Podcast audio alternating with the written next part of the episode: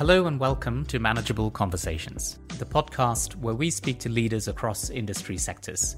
In each episode, we'll discover what helped them in their career, how they stay sharp, and ways they get the best out of their teams. I'm Farley Thomas, the founder of Manageable. We hope this podcast inspires you to be a great leader by learning from others. Today I'm speaking to Andy Clark, CEO of EdenTree Investment Management. Andy joined EdenTree late last year, bringing with him more than two decades of experience in the investment management sector. Before joining EdenTree, Andy spent eight years as CEO of the UK arm of HSBC Global Asset Management. Andy's moved from a very large firm to a much smaller, more specialized one, so I'm curious to hear how Andy's finding the transition. Andy, thanks so much for joining us today. Top of my mind is the very interesting timing of you taking on the CEO role at EdenTree. What's it been like? Yes, timing wise, it wasn't ideal um, with the pandemic. Um, so I think I had to readjust my mind a little bit before I joined. So I think it was very much a question of how quickly can I see as many people as possible. So one of the advantages, of course, is you have Zoom or Teams and you can get through people quite quickly. So there was an advantage of saying, okay, let's use it a different way and try and meet as many people as quickly as possible. Because I figured at the end of the day, whenever you're joining a new company, the employees have no idea what's coming. So they're, they're, they're, they're apprehensive. I'm apprehensive because I'm not 100% sure what I've joined. Um, so meeting everyone as quickly as possible was key. Does a half an hour meeting break down barriers and start building relationships? No, but I think it starts everyone feeling on, an equal footing. If I can invite you to shift to your role as a leader of a team as much as the leader of the you know the CEO of the whole organization. One of the images that comes to my mind is is a manager, you know, cheek by jowl with with their team and and they're they're a sort of a crack unit. What's been your experience given that we've all pretty much been either locked down or anxious about being with people. Yeah, that's true. I would say better than I expected. So, is it easy? No. But again, with the management team, because we were we had a defined date and a plan, it really focuses your mind, and you end up working shoulder to shoulder, zoom to zoom, um, that way. I think I am much better with people in reality. I bounce off people. I, I think I'm. I need that energy. So for me, um, sadly, I've had to sort of get up in the morning, go for a run, really energize myself um, to ensure that I keep my levels up for the team because that's what I need. I'd like to dwell briefly on Andy's reference to what he needs because it strikes me as extremely helpful and self aware. Do you similarly have an insight into what you need to become and stay energized? And how do you find a proxy for whatever that might be if, as in Andy's case, the usual fix of being with people isn't an option. Taking the time to reflect on your needs and not just those of others will serve you well, especially if you're in charge of leading and motivating others and therefore need to be at your best. What's your sense of you as a candidate? You know, what helped you get the job? Um, I would argue that my authenticity and the statements I made were, were real, as in I wasn't trying to tailor make me for the role. I went to say, this is me, this is what I think I can bring, this is the experience I have, this is my track record, and this is how I look, and this is how I speak. Uh, and I think rather than sort of read up on the company, try and second guess what they're looking for, I was authentic. And um, I suspect sometimes that won't work, but if it did work, and you weren't authentic, you'll end up unhappy anyway, to my mind. So it's not really a top tip. I think probably all of us do it naturally. But for me, meeting the people on the other side of the desk and being honest and open with them was was was why this became a really exciting opportunity. And and I suspect why they trust me to build this business. Um, I, I spent a lot of time talking about people, about the reality of making. We're 50 people. It's a small business. I'm coming from somewhere where I was running nominally 400 people. So that's, that's quite a step change.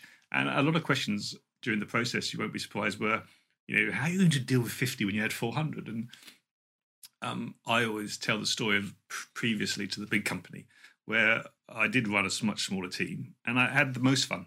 I had the most fun in my mid 30s, um, head of distribution, and then CEO of a small sized asset manager that got bought out.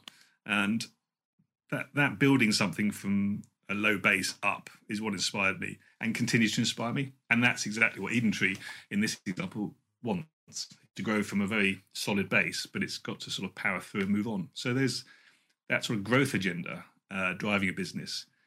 It's the same philosophy, I think, if it's 500, 5,000, or 50. The noticeable difference, and this is what's taken me a little bit of time to get used to, is I'm used to building the strategy, working with my team, and then at that point, there's another layer and another layer and another layer to get through, stratas to get through to get things signed off. And suddenly I'm here with this document, a board, and the group to talk to, and that was it. It was a very liberating feeling to think, okay, well, they're going to challenge, that's great, and we can tweak if needed. But that feeling of, okay, within three months, we had a strategy, and within four months, we've told everyone in the company about it and presented to three boards and the whole of uh, the group. That's exciting. That, that, that wouldn't happen possibly in big organizations. The process would be similar, I think, but the speed of execution is just naturally slower. EdenTree is a very specialized firm, as I understand it, Andy. Does that mean that it was specialization that they were seeking when it came to hiring you as CEO, or was it something else? I, th- I think that's a great question. Actually, they, the group, the ecclesiastical group that uh, owns EdenTree, um, I think started down the oh, we need a CEO who is a deeply ESG, you know, mind, and he or she would drive the business that way. I think what they came to reflect on was actually what, and I, I, I totally agree with this, by the way. I would, but I totally agree with it. Um, I think a CEO in any business doesn't, you know, they have to believe in the business and believe in where it's heading. And I definitely believe in the ethical side of things and, and, and, the, and the growth in that. But being a CEO doesn't mean you have to be an expert in the business you're in. I've never run money. Um, I've launched some ESG products, but I'm not coming from an embedded ESG house. But I believe in the direction. I think what groups are often looking for from their CEO is a leader uh, and someone who can agitate growth, but being sensitive to the existing business and how you can grow with that. And for that, in this example, um, I've been in the asset management industry pretty much all my life, so I know it. I instinctively feel there's some areas where we can improve and target. And knowing the product and what where it fits is absolutely important. But being an expert in every level of it, that's why there's some fantastic people at EdenTree who are experts at that. I mean, I, will, I will never catch up and, and know that. And it's almost a, a little bit like the old saying, which I again agree with, with don't be the smartest person in the room. I think that ability to step back and, and have a great team built around the business is really, really crucial. And I hope that's what um, they saw in me through the process. Sometimes I don't know. I don't know the answer. And I think you have to be secure in yourself to be able to say that. And the danger of getting into that whole micromanagement is I know everything, I'm omnipresent, and everything has to come through me.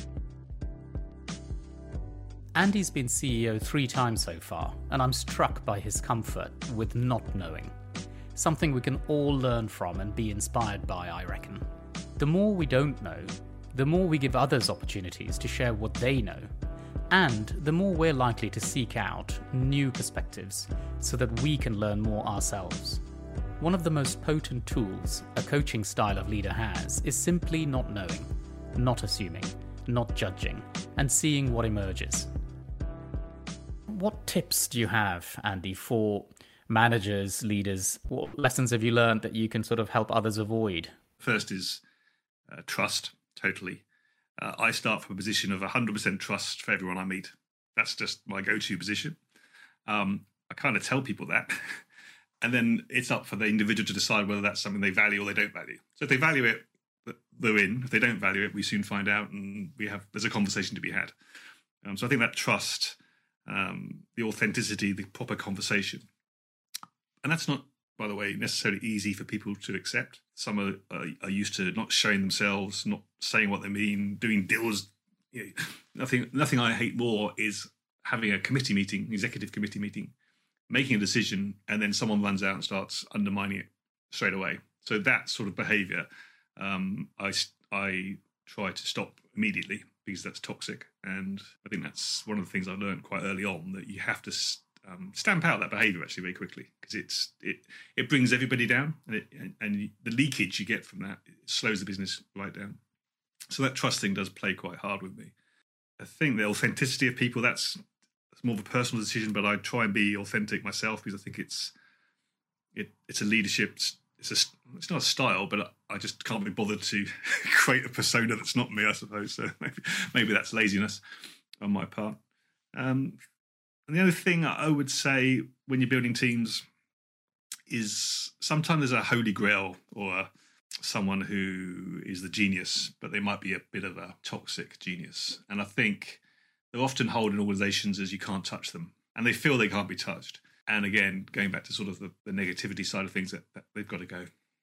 Well, either get on, there's, there's a either get on or get out. There's a there's a that's pretty harsh, but if you're really building something and you've got to run at quite a speed, you can't carry baggage.